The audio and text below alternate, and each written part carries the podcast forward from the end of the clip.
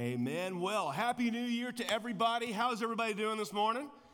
How many of y'all are excited about UK football winning um, uh, yesterday? How many of y'all excited about that? How many of y'all, yeah, care, sort of? Yeah, I mean, it's kind of like a new thing. UK wins. It's, it's amazing.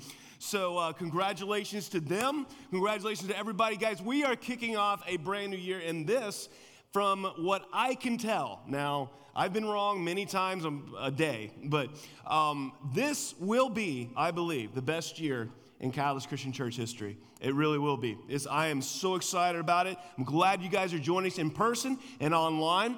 Um, we are starting a brand new series, like JK said. This year's theme is God First. If you've been around Catalyst for a while, you know we have a year long theme that all of our series tie into. In 2018, it was community. We wanted to develop community. In 2019, it was fruitfulness. We wanted to see what God would do as we faithfully lived out our calling. 2020 was the adventure. Little did we know what an adventure it would be.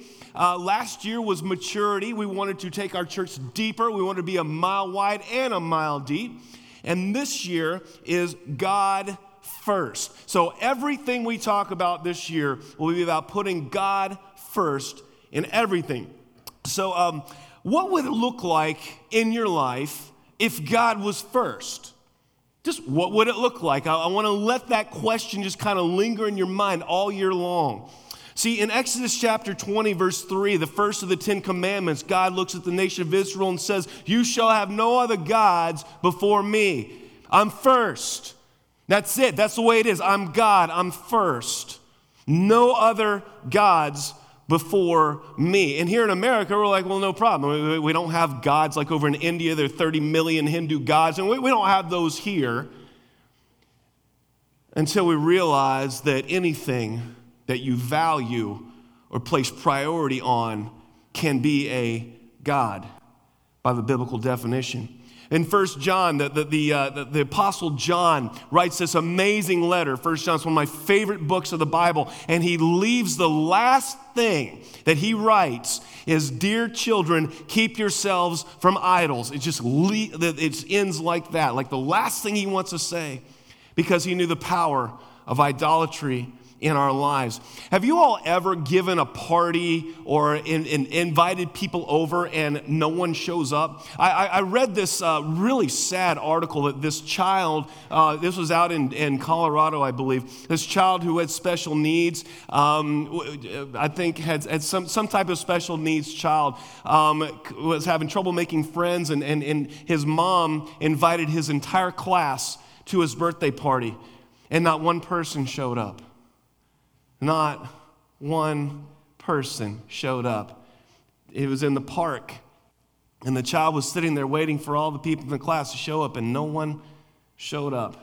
A police officer saw what, it, what was going on, and he called in all of his buddies. He said, Listen, we've got a, there's a child here, had a birthday party, no one showed up. Get over here. And so all these police cruisers, showed up, sirens going, lights flashing, you know, everything. The cops got out, they brought their canines, they, they, they, they, they brought everything. They brought a, a, birthday cake, they brought all these gifts, they brought everything. And all of these cops made the kids' day. But I, I, I just wondered, what was it like for that child for no one to show up? Uh, we just uh, hosted a wedding. My daughter just got married in, in, in November. And there were people that we invited that didn't show up. And, and I, I remember how that made me feel. You know, when you invite someone and they don't show up, they make an excuse uh, you know, you, you've, you, you've all done that. You've, you've had parties, you invited people over, and, and, and, and, and the ones that bother to, to, that, that bother to tell you why, they give you the lamest excuses. You know, uh, we, we had company two weeks ago, and the house is still a mess. Please excuse us. Or, or uh, we, we had laundry to do. Uh, the piles of laundry, we, we, we just can't make it. What are they really saying? They're saying, you're not important enough for our time. Isn't that what they're saying? Isn't that what you're saying when you make an excuse why you can't be somewhere? You're just not important enough for my time. And Jesus knows exactly what you're feeling when that happens to you. Believe me, that's what he deals with every day. He even told a parable about it. It's my favorite parable. It's in Luke chapter 14. I want to ask you to, to, uh, uh, to turn there. Luke chapter 14, verse 16 through 24 is my favorite parable of all time because I think it describes what we deal with as humans what God deals with more than anything else. I would ask you to highlight this in your Bible, uh, uh, underline it, uh, uh, tweet it out, whatever it is. This parable talks about us more than anything else.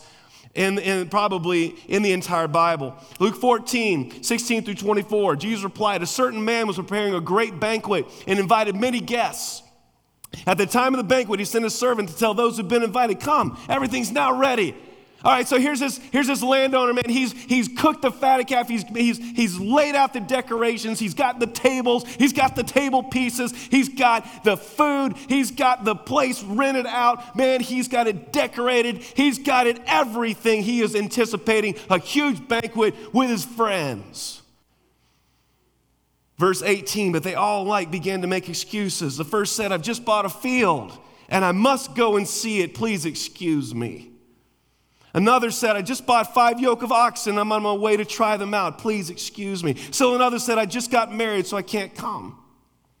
Verse 21 the servant came back and reported this to his master. The owner of the house became angry and ordered his servant, Go out quickly into the streets and the alleys of the town and bring in the poor, the crippled, the blind, the lame. Sir, the servant said, What you've ordered has been done, but there's still room. Then the master told the servant, Go out in the roads and the country lanes and compel them to come in so that my house may be full. I tell you, not one of those people who are invited will get a taste of my banquet. Jesus tells us how strange we seem to God. People are invited to a great banquet. Now, as a guy, ladies, I don't know about you all, but us guys, it's about food. Right, guys? Can I get an amen?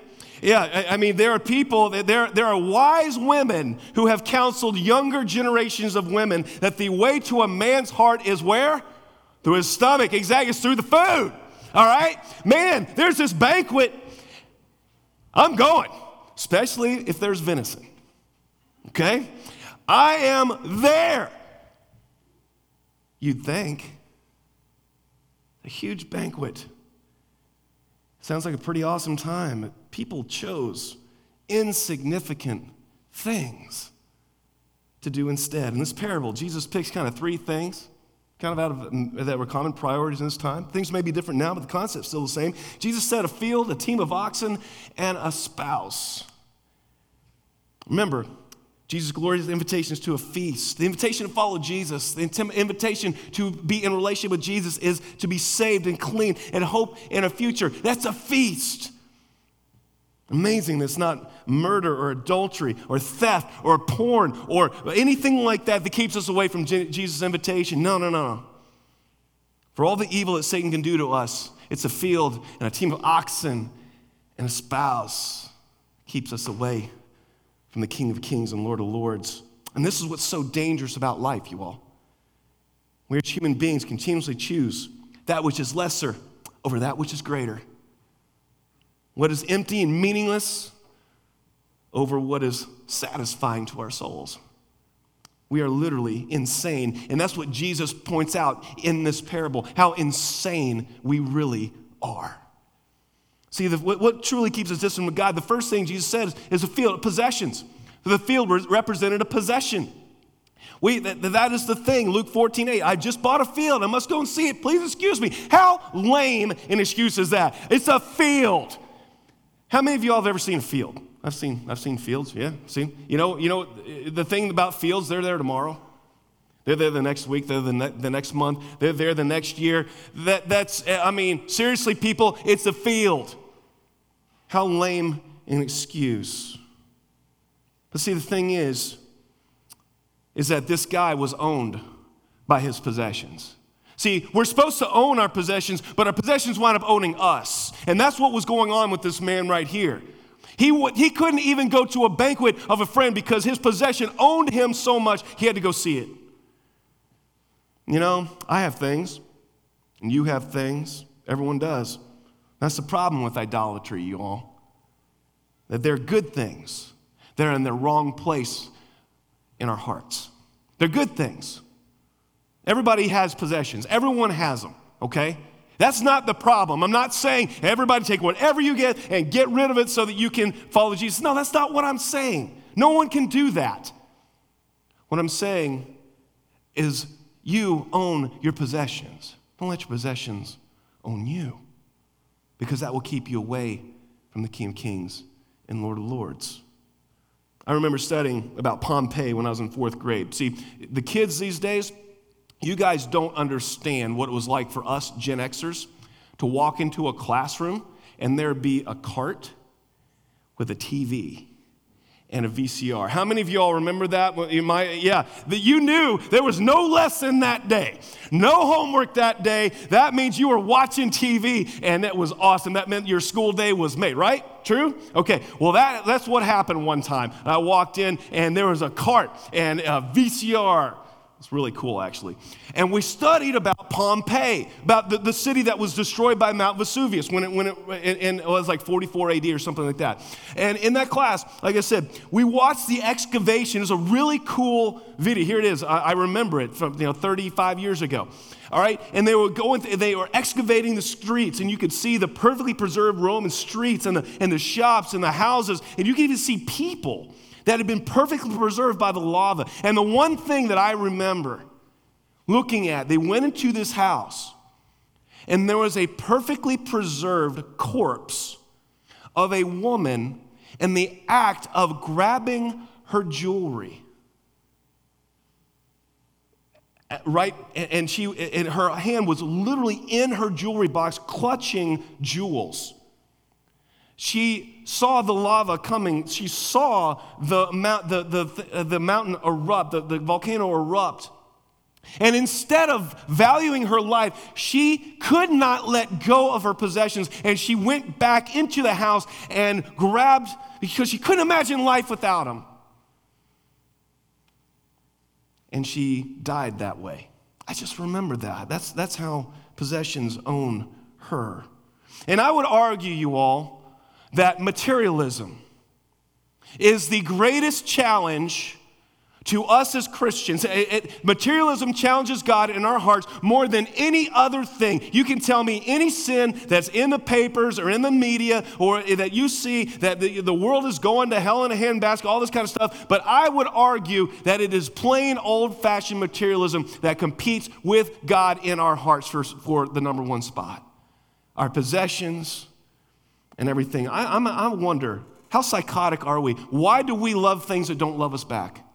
Why do we give so much of ourselves to things that are just going to be passed down or be in a yard sale or that we can't take? Why do we value those things so much that would keep us away from the banquet of the King of Kings and Lord of Lords? Why do we give our best to something that won't give us their best back? We're psychotic. But this man has to go see a field his possessions own him. So he stays away from Jesus. He said it's the lamest excuse in the world. The second thing, second guy, says, I've just bought five yoke of oxen. I'm on the way to try them out. This was an agrarian society. This was his career. His career kept him away from the King of Kings and Lord of Lords. His desire to earn money. Maybe it's a good thing to support your family, to have an income. We're supposed to work. We're supposed to work hard. Work is a good thing, but it was in the wrong place in this man's heart and it kept him away from the banquet, kept him away from the King of Kings and Lord of Lords. I have seen more people who were dedicated to Christ and were passionate about Christ when I was a youth minister. Uh, the, the, the, teenagers, and, and they were going to go out and they were going to serve the Lord. They were going to serve people. They were going to bring the kingdom. And instead of doing that, they sold out and went for the money and they were, they're miserable, not fulfilling their purpose. They're not doing what the Lord put them on this earth to do. And the career kept them away from the King of Kings and the Lord of Lords. I've seen careers, the desire for success, the desire for accolades, the desire for uh, the promotion drive people so much that they forget their first love and they go see the trite team of oxen instead of banqueting with the King of Kings and Lord of Lords. The third thing, and this is the biggest one probably, is family. And one guy said, I just got married, so I can't come. Uh, who could blame him? I mean, marriage is a good thing, right? Marriage is a great, it's ordained by God. However, this represents all of the relationships that we're in, not just our spousal ones. This is our family, this is our friends. I've seen people get in the wrong relationship with people and, and, and leave the King of Kings and Lord Lords, leave Jesus because of a dating relationship or because of a friendship because uh, uh, falling in with a group of people that doesn't value Jesus. And I've seen relationships take people away from the King of Kings and Lord of Lords. Like I said, friendships are good, family relationships are good, spouses relationships are good, but when we put them, prize them over Jesus, they are, be, they are idols. Spouses, if you are prizing your spouse over Jesus, you have made an idol out of your spouse, and that is unfair to them, and it is keeping you away from Jesus. Jesus is our number one. He's everything. Okay? And what, and what we realize here is that a lot of us wish that this parable could just end right here. You know, the, the, the guy in, invites everyone, everybody makes excuse, they can't come, and the guy just goes, oh, okay, yeah, I, I get it. We wish the parable could end right there, but it doesn't. Check out what, what, what, happens here in Luke chapter 14, verse 21. The servant came back and reported to his master. Then the owner of the house became angry he became angry. God gets angry at our excuses? Yes, He does. Why would God get angry at our excuses? Why would this bother God so much? God, don't you understand I have possessions? Don't you understand I have to work? Don't you understand I have relationships? Why are you so angry that I can't make this banquet? Why? Well, I'll tell you why. Because Jesus loves you and because He wants to be with you. The people that didn't come to my daughter's wedding that we invited, there were some people that upset me and some people that didn't. Do you know the people that upset me? Those are the people that I genuinely love. Because what I found out was that I valued them more than they valued me. It was a shocking realization and hurt. It hurts. See, all of us have had friends where you obviously care more about them than they care about you. All of us have friends that the only time you talk is when you either text or call. The only time you get together is when you reach out. If it was up to them, you would never, ever see each other. True? How many of y'all have, have had friendships like that? Um, don't raise your hand. How many of you are friends like that? I don't stay around friendships like that very long. Can I expect God to? See, the Apostle Paul was a convert to Christianity. He was a convert. Everybody say convert. Convert. All right. He was on the road. He's on a road trip to arrest Christians in the city of, of, of, of Damascus. He was going to kill them and arrest, arrest them and kill them. And he made it his life mission to destroy the church. He made his life mission to kill people like you and me. All right? A blinding light from heaven hits him. He falls to the ground. Jesus speaks to him. And he, he is converted to Christianity on the spot. The one who 10 seconds ago wanted to kill Christians now was, and was on a mission to destroy the church. Now he becomes the greatest missionary in the history of the world. Instead of destroying churches, he plants them. Instead of killing Christians, he makes disciples. Instead of persecuting Christians, he himself is persecuted for his faith. Right? For 30 years, he preaches, he plants churches. He goes on four missionary journeys. He's arrested, he's beaten, he's shipwrecked. He sacrifices everything for the King of Kings and Lord of Lords. And, and he, it says that uh, uh, he received a sentence of 39 lashes five times. That means he was hit with a whip 195 times. If you could see his back, it'd be nothing but scars. And at age 60, he's again in jail, a Roman jail. And he's writing to the church of Philippi, the book of Philippians. Now, people didn't live much past 60 in those days. Right, that was about the life expectancy. And he writes that uh, he, he, I mean, he, he may die in this jail, probably. He may never get out. He writes that he has lost all things for the sake of Christ. He further states that all of those things that he lost, get this, all those things he's lost, he calls them rubbish, garbage, waste, something to throw away because of the greatness of knowing Jesus.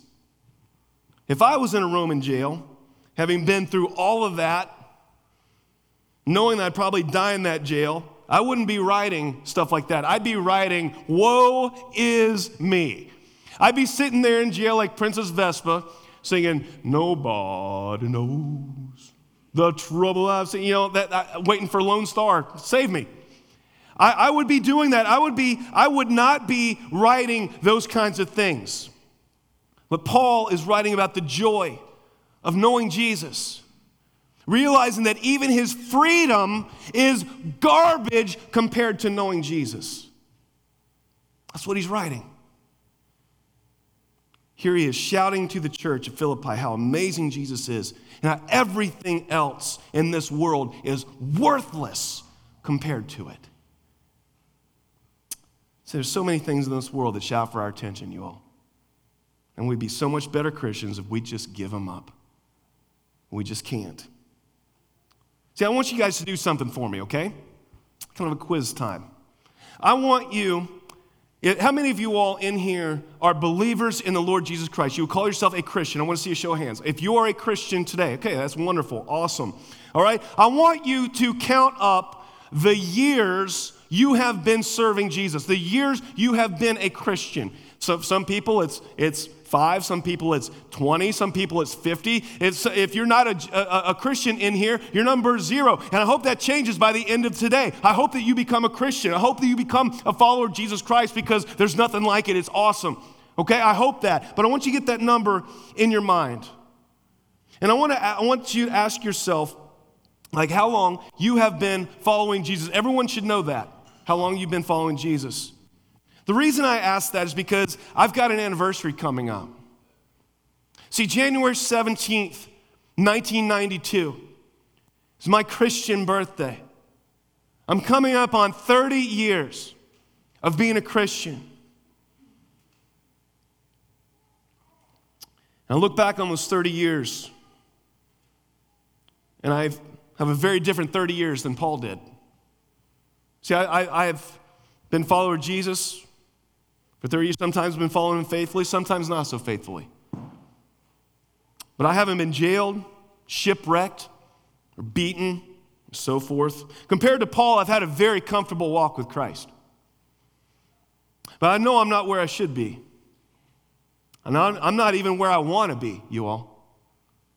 And the, reasons I'm, uh, the reason I'm not where I want to be isn't because I'm a murderer or a kidnapper or a thief or because of any of those things that society labels bad that the church would actually preach against. 30 years, I'm, I'm not where I, I should be because I constantly slip into valuing the blessings of God more than God Himself. That's it. And for 30 years, I would sum up my walk with Christ as a battle with idolatry. This, see if this sounds familiar. This is, this is what my walk with Christ is like, y'all. I get fired up about Jesus, and He blesses me. Then I get complacent, and then I get comfortable, and then I start taking God's blessings for granted, stop being thankful. Uh, I'd start taking God's friendship for granted. He'll always be there when I need Him, kind of like a butler. When I snap my fingers, He'll be there to help me out. And soon, I stop responding to God's invitation. I make excuses why I can't do what He wants me to do. God invites me to an exciting new chapter in faith. I tell Him, nah, I'm, I'm good. This is, the, this is my favorite one. Lord, I put in my time. That's somebody else's job. Or that's someone else's job. Yeah, I'm, I'm good where I am. Nah, I don't think we're going to do that this year. And, and then the, the one that, that really gets me um, God, will this affect me going to heaven if I say no? No? Okay, we're good. Then no. And the words of the Apostle Paul, I count it all as rubbish compared to the surpassing greatness of knowing Jesus just fade away until they aren't a part of my life anymore. 30 years of serving Jesus as a Christian, 23 of those in full time ministry, and here I am still telling God that I've got a field to go see and a team of oxen to go try out when He invites me to the banquet. See, the reason I love this parable so much is that I am this parable, and so are you. People, God won't accept second place in our lives. He won't. He's God. He loves us too much to allow us to relegate him to a sideshow or a doddering old servant that just wanders around saying, I love you. He knows we're on the path to destruction when we give our best to that which is lesser. The problem with this parable, like I said, is it doesn't stop with verse 20. You know, the, the, the, it doesn't end there. We get to see a little bit of God's heart there. Uh, we, we really do. We get to see God getting hurt. We get to see God getting his feelings hurt because he loves so much, and to hear people make excuses why they can't be with him hurts the heart of God. We see that in this parable. God takes on this whole new meaning to me in this because I've been there too. I've been there too. And God loves the people He invites. He wants that time. He makes all these preparations. He does all this stuff for these people because He loves them and He wants them to be with Him. And they all say, Nah, field's more important than you. And the excuses make God realize something that they mean more to Him than He does to them. And those excuses are a statement of where the relationship truly is. And so, my question is, what excuses are you giving God? That's a statement of your relationship with Him. That's why He got angry. And God tells His servants, Go find people who won't make excuses. Parable goes on. Go find people who don't have fields, who don't have teams of oxen, who don't have any friends, who don't have any excuse not to come in. Says the poor, the crippled, the blind, the lame, the people, the uncool, the people that have nothing. Bring them in here because those people will, at least won't give me an excuse. So they go out and they bring in people who won't make excuses. Then he says this not one of the excuse makers will get a taste of my banquet.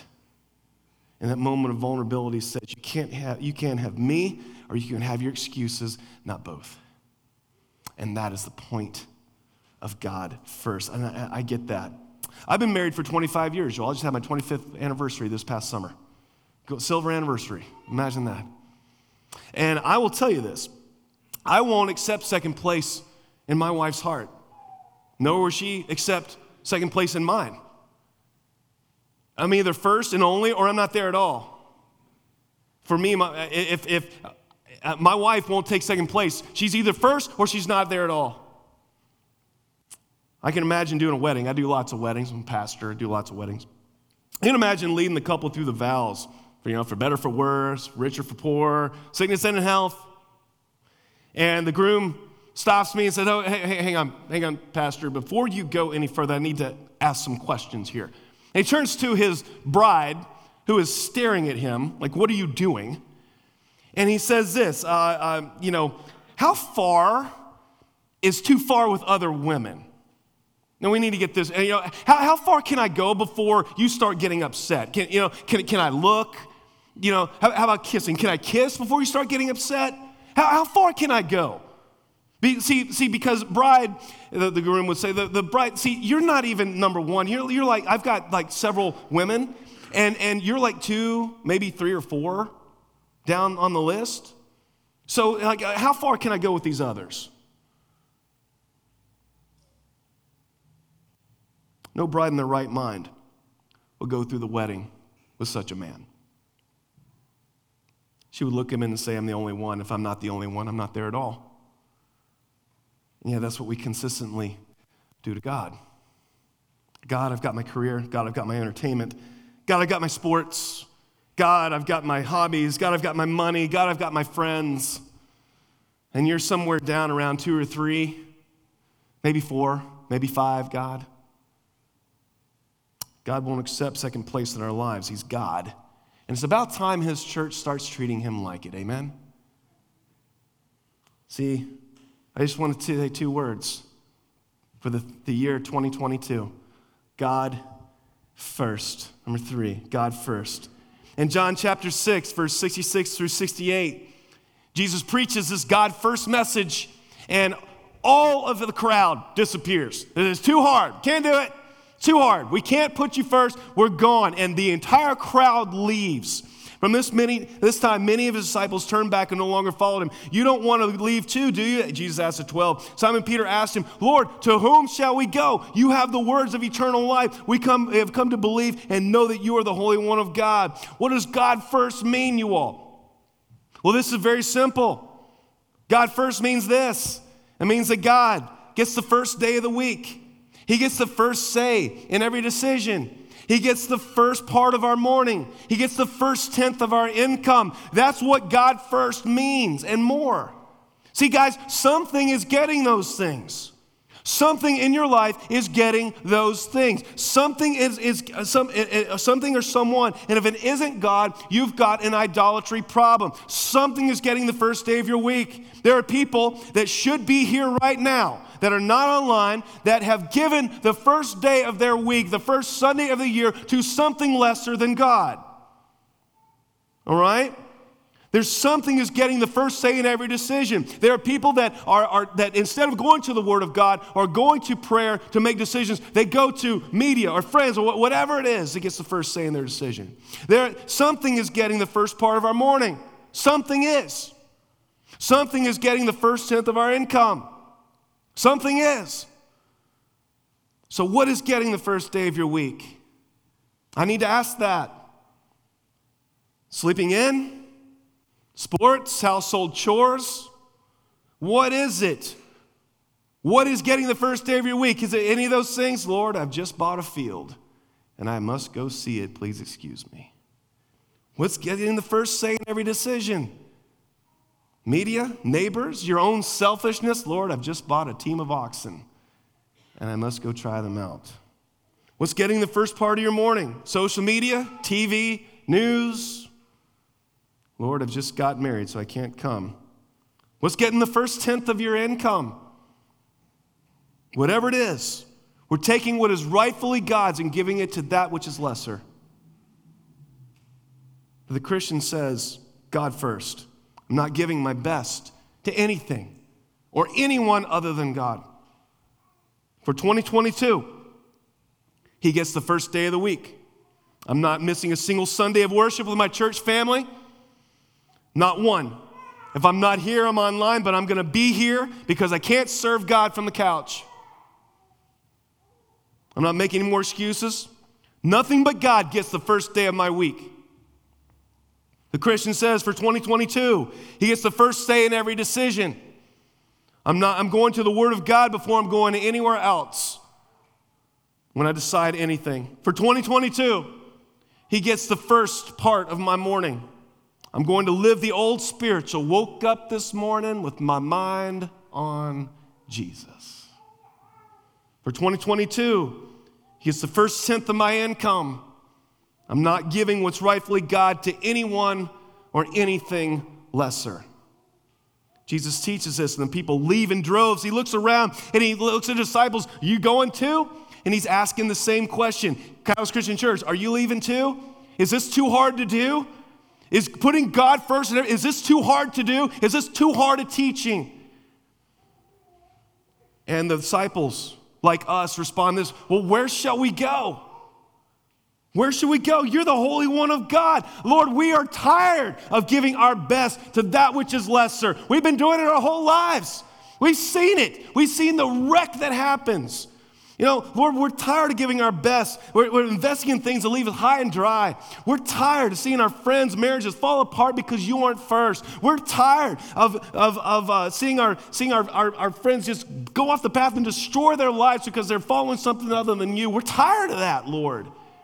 You know, we're tired of, we're, we're, you're the only one that satisfies our souls. We want nothing but you. All right? Lord, where shall we go? Everything else is rubbish. I invite the band to come on back up. I just would like the people of Catalyst Christian Church, as we start 2022, just to say, Lord, all the things we give to the first day of the week, like Paul said, are rubbish compared to you. Lord, all the voices that we give first say and all the decision and every decision to, Lord, they're rubbish compared to knowing you. Lord, all the things that get the first part of our morning, Lord, they're all rubbish compared to you. Lord, all the things we give the, the first tenth of our income to, Lord, they're all rubbish compared to you. It's all garbage, waste. And Lord, from this point forward, we, as a church, as people, as families, are valuing you and you only, you only above everything else. There's nothing more important than loving you. The main thing, if God isn't first, you all, He isn't there at all. He's God. He won't play second fiddle. He knows Himself too well to do that. He won't accept second or third or fourth or fifth place in your life. He won't. If He's not first, He's not there at all. And it's time that we, as people, basically, like Paul said, everything that I've lost, everything, it's all waste, rubbish, garbage compared to the banquet of Jesus Christ, King of Kings and Lord of Lords. I want to invite you to stand up and let's go into 2022 telling Jesus he's first.